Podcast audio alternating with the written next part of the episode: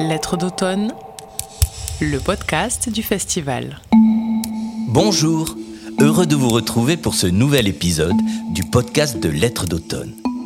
Un podcast qui se veut tout à la fois mise en bouche et prolongement de notre festival dont la 31e édition se tiendra du 15 au 28 novembre 2021 à Montauban et en Tarn-et-Garonne. Notre invité d'honneur a étudié l'arabe et le persan, a séjourné longuement au Moyen-Orient a vécu à Berlin et en Espagne.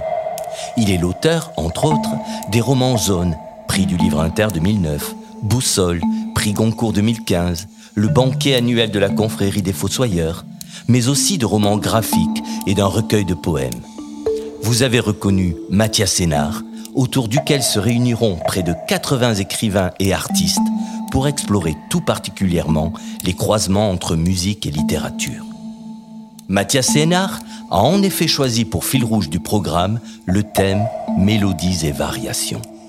Avant d'écouter quelques-uns de ses complices, l'illustratrice Zeina Abirached, le pianiste François Dumont, l'autrice et musicienne Léonore de Récondo, le comédien Emmanuel Noblet, nous lui avons demandé sur quoi a reposé ce choix. Lettres d'automne, le podcast du festival. Eh bien, disons que vu que l'édition de l'année dernière euh, avait été annulée, je voulais pas reprendre le même thème, et donc je me suis dit tiens ben on va quand même, puisqu'une partie du programme euh, reste un peu le même, euh, je me suis dit ben ce sera un peu des variations sur le thème de l'année dernière, et à partir de là j'ai élaboré autour de cette idée, et je me suis dit mais oui mais si on a des variations, il faut bien un thème, et alors plutôt que thème et variation, je me suis dit ah ce serait peut-être mieux mélodies et variations. Puisque dans toute euh, chanson, il y a quelque chose d'abord, une mélodie euh, d'un premier thème avant de pouvoir en faire des variations. On l'a compris, la musique joue un grand rôle dans la vie et dans l'œuvre de Mathias Sénard. Mais comment s'est-il éveillé à elle? Disons que j'ai eu la chance euh, de grandir dans une famille où la musique était très présente. Alors pas tellement parce qu'on y jouait les instruments, mais surtout parce que on était très mélomane et notamment de musique savante. Euh, musique classique, euh, contemporaine, ou du 19e ou du 20e siècle, et que chez moi on écoutait beaucoup de disques et on allait beaucoup aux concerts. Et hum, mon grand-père, par exemple, mon oncle, donc il y a toujours eu cette proximité et, et cette éducation. Donc pour moi, depuis que je suis enfant, euh, la musique est présente dans ma vie. Et puis ensuite, euh, je me suis intéressé de façon aussi euh, peut-être un peu plus historique ou théorique euh, à la vie du compositeur, à qu'est-ce que sont les, grands genres de, de la musique, d'où ils viennent, quelle est l'histoire des instruments, et ainsi de suite. Et petit à petit, ça transparaît parfois un peu dans mes textes. Il est très facile d'écrire sur la musique dès qu'on s'intéresse aux personnes des compositeurs, par exemple, ou des compositrices. C'est ce que je vais faire euh, avec euh, François Dumont euh, au cours du festival à Montauban, parce que je vais raconter un peu l'histoire de, plusieurs compositeurs à cheval sur le 19e et le 20e siècle. Donc ça, c'est assez simple. En revanche, d'écrire la musique, ça, c'est extrêmement difficile. Bien sûr, la meilleure description reste celle qu'on a trouvée jusqu'ici, qui est la notation qu'on utilise pour écrire la musique. Hein. La musique a son langage à elle, et ça, ça reste la meilleure description. Encore faut-il euh, pouvoir la lire, ce qui est pas forcément mon cas, ou alors avec difficulté. Et donc, il faut trouver euh, mm, un passage, des ponts, des passerelles entre une description plus littéraire, euh, qui est souvent en fait, dans mon cas, une description de l'effet de la musique sur l'auditeur. Pas tellement de la façon dont elle est produite ou comment euh, elle s'articule, mais euh, ce que un auditeur, bien souvent moi-même, ressent en l'écoutant.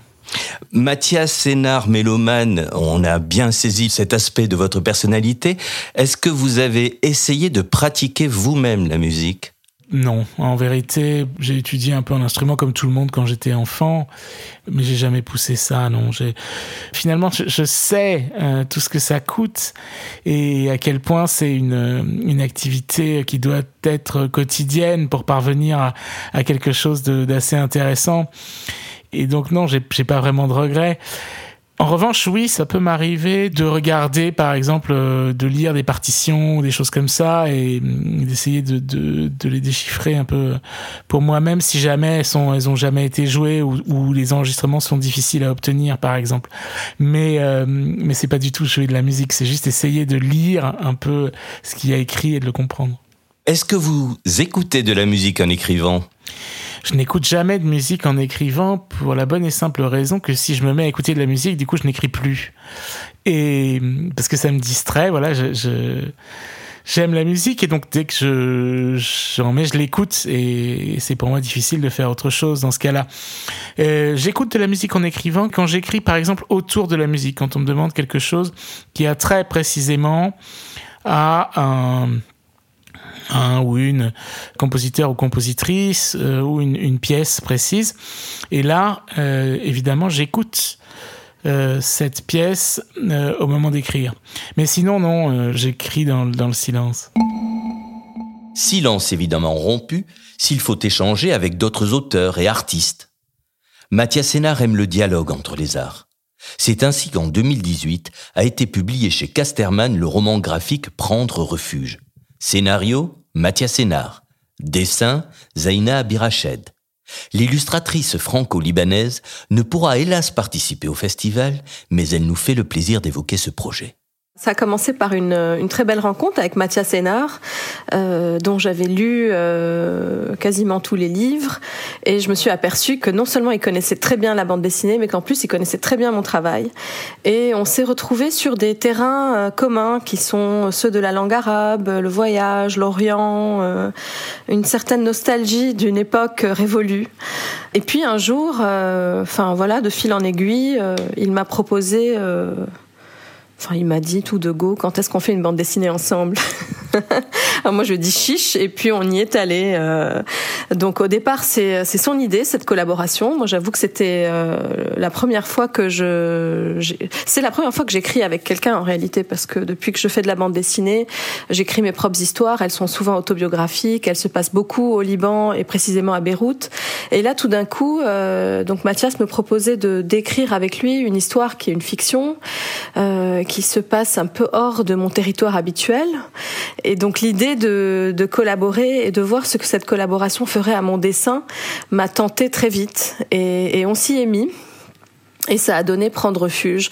C'est euh, Mathias est arrivé avec euh, avec l'idée de cette histoire double parce que dans prendre refuge il y a vraiment deux histoires superposées. Euh, la première se passe à Berlin de nos jours. C'est une histoire d'amour entre une, une, jeune Syrienne qui s'appelle Neila, qui vient d'Alep et qui va rencontrer Karsten, un jeune Allemand qui ne connaît rien à l'Orient. Et c'est un peu l'histoire de leur rencontre euh, dans une langue qu'elle apprend où elle est encore un peu, euh, enfin tout à fait maladroite. Enfin, ça crée un certain nombre de quiproquos. Et la deuxième histoire que Mathias euh, avait l'idée de, de, développer avec moi, c'était une autre histoire d'amour qui se passe elle en 1939, la veille de la déclaration de la deuxième guerre mondiale, à Bamiyan en Afghanistan donc assez loin de là, au pied des, des Bouddhas géants de Bamiyan qui ont été détruits ensuite par les talibans en, en 2001. Et alors moi, j'avoue que que l'idée de dessiner cette falaise de Bamiyan m'a tout de suite euh, fascinée. Et c'est peut-être une des raisons pour lesquelles je l'ai dit oui tout de suite. un an auparavant, Zaina Abirached publiait un autre roman graphique, Le piano oriental, dont l'histoire concernait l'un de ses ancêtres. C'est l'histoire de mon arrière-grand-père que je n'ai pas connu, qui est mort en, en 75, donc juste avant le, le, la guerre du Liban. Je le précise parce que c'est un peu euh, pour moi un des derniers témoins de ce Liban euh, euh, qui n'existe plus tout à fait, qui a été détruit euh, par la guerre et puis par la reconstruction. Et, euh, et donc il a vécu, euh, il a vécu dans ce Liban des années 40, 50, dont ma génération est un peu orpheline ou du moins nostalgique. Et il a, euh, il a créé un, piano tout à fait particulier qui permet de jouer les quarts de ton de la musique orientale. Euh, et ce qui est intéressant, c'est que c'est un piano qui ressemble à tous les autres pianos droits du monde, c'est-à-dire de l'extérieur, on ne se doute de rien.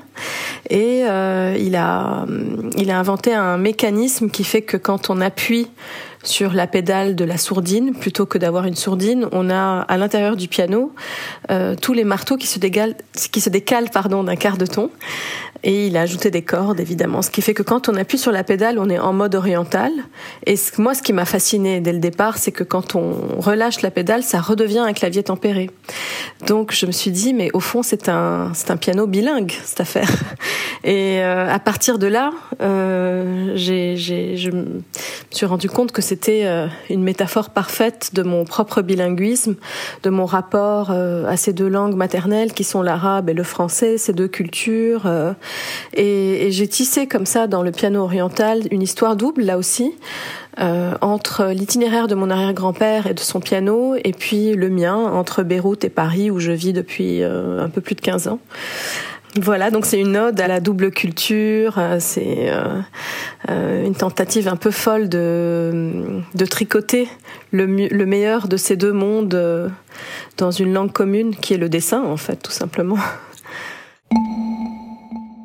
Et puisque nous parlons piano, il est sans doute temps d'évoquer l'un des prestigieux invités de notre 31e édition, François Dumont.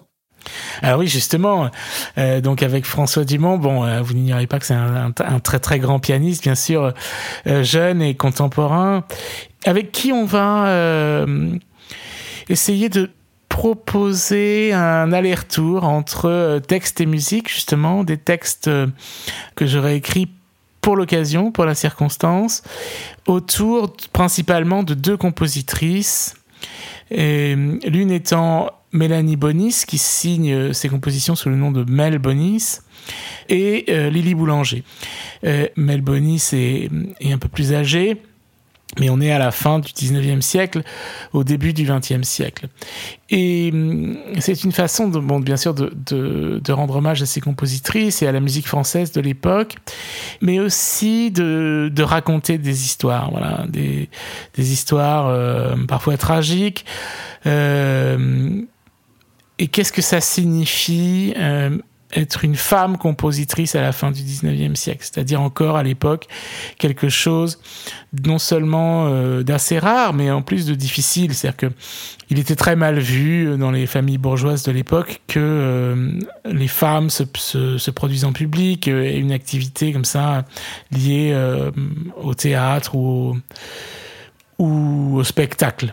Et donc ce sera une des difficultés, par exemple, pour Mélanie Bonis, dont je vais pas dévoiler ici euh, le récit de la vie, mais dont on parlera justement avec François au piano. C'est-à-dire qu'on aura à la fois euh, moi, ce que je peux raconter de ses existences et de leur musique, et puis euh, François qui nous jouera euh, des pièces de ses compositrices.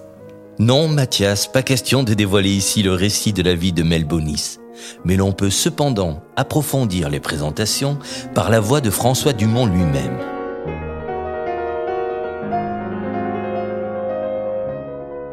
Mel Bonis, de son vrai nom Mélanie Bonis, était une figure assez extraordinaire qui a vécu à la fois au 19e siècle, dans la deuxième partie du 19e siècle et la première partie du 20e siècle. Donc elle est vraiment à la charnière entre le romantisme et le monde moderne. Euh, c'est une femme compositrice tout à fait extraordinaire. Elle a eu un destin extraordinaire, un destin un peu tragique aussi, euh, puisque elle a commencé de brillantes études au Conservatoire de Paris, euh, aux côtés d'ailleurs de Debussy et de Pierné. Elle a étudié avec Franck, et puis elle a dû quitter ses études brusquement par un mariage forcé euh, par sa famille, donc un mariage à un homme qui était déjà deux fois veuf, euh, 20 ans de, de, plus que lui. Elle s'est dévouée à, son mari, à ses trois enfants, et puis finalement, elle a, et tout ça, la cause de tout ça, c'était l'amour. Elle était amoureuse, donc c'est une histoire un peu tragique. Elle a fini par avoir un enfant de ce chanteur. Enfin, c'est une histoire tout à fait, tout à fait très très forte, et je pense que c'est tout à fait euh, légitime et, urgent qu'on lui rende hommage aujourd'hui. Euh, ça fait déjà plusieurs années qu'on a un, intérêt croissant pour ses œuvres. Euh, voilà, c'est au-delà de, je dirais, la, la, légende et de la vie assez euh, romanesque de cette femme, c'est la valeur musicale avant tout. Euh, c'est une compositrice absolument de très très grand talent qui mérite qu'on la remette à l'honneur.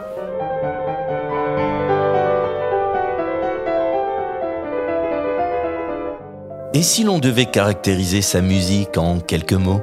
C'est une musique qui a évidemment une très très grande richesse, qui a subi de, de, de, grandes influences aussi. On voit vraiment ce, ce, lien entre le romantisme, le post-romantisme et puis la charnière avec euh, le, le, monde moderne. C'est ça qui je trouve très très fascinant. C'est un style en constante évolution, un style très riche, un style très, euh, je dirais, très audacieux.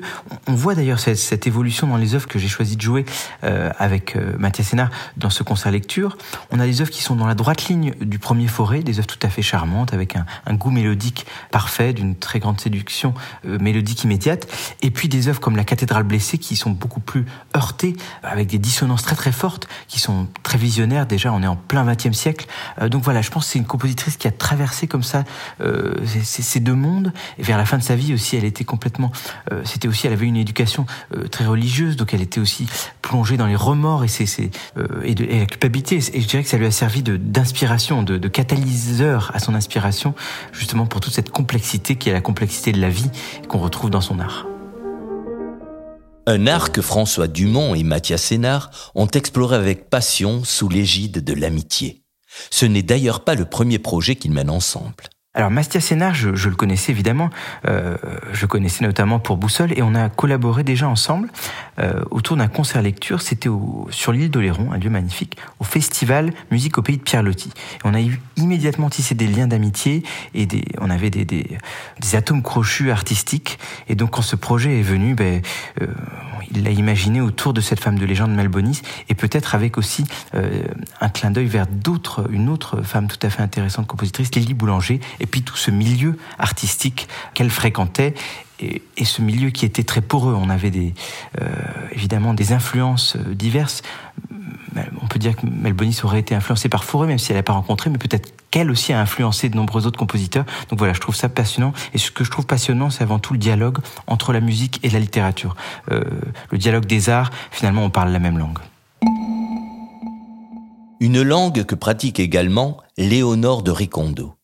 On pourrait parler à son sujet de bilinguisme, puisque cette autrice de neuf romans a enregistré aussi de nombreux disques en tant que violoniste. Nous l'avons interrogée sur le thème choisi par Mathias Sénard. Mélodies et variations, cela parle forcément à la musicienne, mais tout autant à l'écrivaine, n'est-ce pas? Euh, oui, parce que je crois que d'une manière générale, on écrit souvent le même livre, si ce n'est euh, toujours le même livre, et que chaque euh, livre serait une variation de ce thème principal.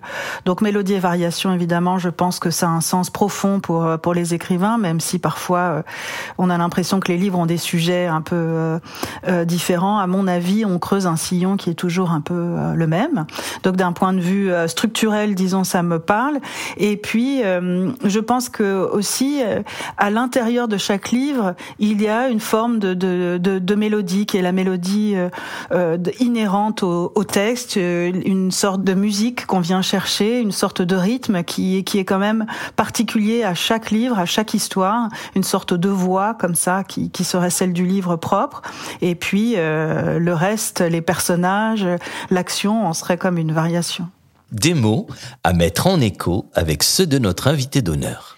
Ben, disons que le mode de la variation, euh, d'abord ça signifie pas que ce soit quelque chose de fermé, au contraire, et c'est aussi une, très grande richesse, euh, que ce soit en, musique ou en littérature. Par exemple, euh, on a beaucoup écrit. Alors, c'est, ça peut être une forme de, contrainte, hein, une, une, variation. Mais si je dis ce qu'on nous appelons euh, genre, par exemple, euh, si on dit, euh, je sais pas moi, le, roman historique, le western, finalement, ce sont souvent aussi des, des variations euh, sur des thèmes qu'on retrouve d'un livre à l'autre. Et si euh, on parle de choses même encore plus précises, par exemple, euh, si je vous dis euh, l'amour ou l'érotisme ou en, littérature, bah, ça peut prendre la forme de variation, c'est-à-dire que l'action le, est souvent la même et c'est juste la façon de la raconter qui va se transformer. Donc au sein d'un même livre ou de relations entre plusieurs livres la mélodie euh, en littérature, c'est forcément, je pense, lié aussi à la voix, c'est-à-dire au, timbre, euh, à quelque chose qui va euh, revenir un peu vous hanter comme une petite musique. On a tous en tête, je pense, certaines mélodies littéraires, que ce soit dans des récits ou, ou des poèmes ou justement quelque chose de très commun à, la prose ou la poésie. Et la mélodie, ça s'impose en fait. Hein. C'est ce qui va vous rester dans l'oreille une fois que vous aurez terminé un livre, une fois que vous aurez terminé d'entendre un texte. Mais quelle est cette voix mélodieuse, avons-nous demandé à Léonore de Recondo, qui lui a soufflé à l'oreille de devenir romancière? Je sais pas, c'est un peu mystérieux euh, ces, ces, ces choix que l'on fait comme ça. Il y a d'abord, euh, oui, un désir profond, je pense, de littérature qui vient euh, de loin, qui vient de mon enfance et encore aujourd'hui, mais où j'ai toujours beaucoup lu. Ma mère était vraiment une grande lectrice, donc j'ai toujours été entourée de livres et je travaillais beaucoup mon violon, mais aussi je lisais beaucoup. Donc ce voyage-là, le voyage de la littérature, je le, je le fais depuis longtemps. Et puis un jour, j'ai voulu passer de l'autre côté du miroir et et je me suis dit que j'avais envie de, de, me lancer en, en littérature. C'était la forme romanesque qui m'appelait, vraiment en pensant que je le ferais de manière tout à fait discrète et que ça ne changerait rien à ma vie. Et puis un livre euh, poussant l'autre, euh, finalement je me retrouve, comme vous le disiez, à neuf romans. Et puis ça a changé un peu ma vie parce qu'aujourd'hui je, je, fais quand même moins de concerts. Je, je me balade beaucoup pour pour défendre mes livres, pour parler de la littérature. Donc à la fois c'est évidemment c'est une nécessité, un choix euh, que j'ai fait. Et puis c'est aussi euh, la vie qui fait qu'on rentre, on rencontre des éditeurs et euh, une sorte de, de, on rencontre ses lecteurs. Donc c'est c'est un, un mélange qui me rend très heureuse. Et dans la musique, je, je suis interprète. Il y a quelque chose de la création que et d'une forme de liberté totale que je n'expérimentais pas, je pense, et que comme je ne suis pas compositrice, euh, euh, je, je me suis lancée par oui par choix. Je n'ai absolument aucune idée. Alors là, aucune mélodie ni aucune variation, hein, rien. C'est, euh, je joue du violon avec une grande joie, vraiment, je vous promets. Euh, et j'adore faire des concerts et, et ça c'est vraiment une vie extraordinaire. Mais alors euh, sinon je n'ai absolument aucune idée euh, de composition ou de. Alors bon dans la musique baroque on fait quand même de l'improvisation, mais pour ce qui est d'une d'une vraiment d'écrire une, une, partition, un opéra, enfin je ne sais quoi, je, je ça serait absolument incapable. Alors que je me suis dit que la, la littérature était à ma portée. Donc je pense que c'était un désir d'exploration. Voilà comme je disais, de création et de, de cette liberté-là, en plus euh, de, de l'interprétation que je, que je, que je, que j'éprouve euh, et que je, je travaille dans, dans mon métier de, de violoniste. Et s'il fallait définir par un simple mot ce qui unit musique et littérature alors d'abord, je pense que c'est l'émotion. Évidemment, il y, a des, il y a des musiques qui nous émeuvent extraordinairement. Pareil pour euh, pour la littérature. Donc cette émotion-là, pour moi, c'est une sorte de, de, de tronc commun euh, et puis, euh, d'une manière peut-être plus technique, il y a quand même les notions, je dirais, de, rythme, de fluidité, de silence, d'écoute, par rapport non seulement à l'écriture elle-même, mais aussi par rapport au personnage, par rapport à la construction d'une narration. Et puis, en musique, on dit qu'on travaille sur la phrase musicale. Donc, euh, évidemment, tout ça est lié. C'est lié aussi par ma propre pratique. Disons que je suis peut-être moi-même le, je fais pont entre tout ça. Euh, mais euh, oui, moi, moi, je vois ça plutôt comme un tout, comme je, vois l'art comme une, une manière d'appréhender le monde, de le regarder, de le construire et de le déconstruire. La musique et peut-être la littérature est une, sont une manière de, de s'affranchir ou de m'affranchir moi du, du, du réel et d'en faire autre chose. Donc c'est, je, je, à la fois c'est exactement différent. La musique est sans mots et mais euh, mais en même temps pour moi c'est vraiment la même euh, le même chemin quoi, la même approche. Clôturons cet épisode par l'envoûtante musique de Boussole de Mathias Sénard. Héros de ce roman, le musicologue viennois Franz Ritter s'interroge à travers la voix d'Emmanuel Noblet, que nous retrouverons dans le prochain épisode de notre podcast. Quelle heure est-il au Sarawak? Si j'avais osé embrasser Sarah ce matin-là à Palmyre, au lieu de lâchement me retourner, tout aurait peut-être été différent. Parfois un baiser change une vie entière, le destin s'infléchit, se courbe, fait un détour. Si ma vie sentimentale, regardons les choses en face, est un tel échec, c'est sans doute parce que j'y ai toujours, consciemment ou non, conservé une place pour Sarah et que cette attente m'a empêché jusqu'ici d'être entier dans une histoire d'amour. Tout est sa faute. Le vent d'un jupon balaye un homme plus sûrement qu'un typhon, c'est bien connu. Si elle n'avait pas soigneusement entretenu l'ambiguïté, si elle avait été claire, nous n'en serions pas là, assis au milieu de la nuit, à fixer la bibliothèque. Je devrais me lever pour boire, mais si je quitte mon lit, je ne me recoucherai pas avant l'aube.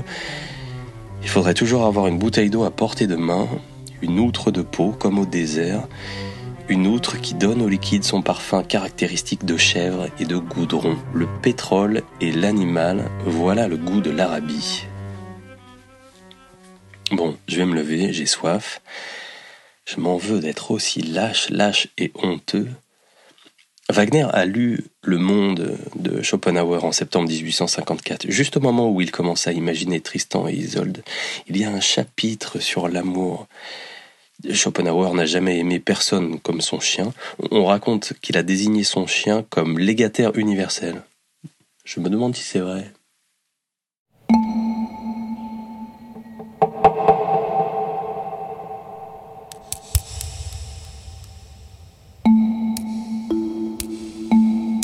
C'était Lettres d'automne, le podcast produit par Confluence et réalisé par Mathieu Viguier du studio Cued. Entretien Brice Torresillas, lecture Emmanuel Noblet, musique Alexis Kovachevski. Nous remercions vivement l'ensemble des partenaires qui soutiennent le festival Lettres d'automne. Vous pouvez retrouver les autres épisodes de Lettres d'automne, le podcast, sur toutes les plateformes d'écoute et sur confluence.org. Et vous pouvez également suivre la programmation de Confluence en vous abonnant à notre lettre d'info. À bientôt. Lettre d'automne, le podcast du festival.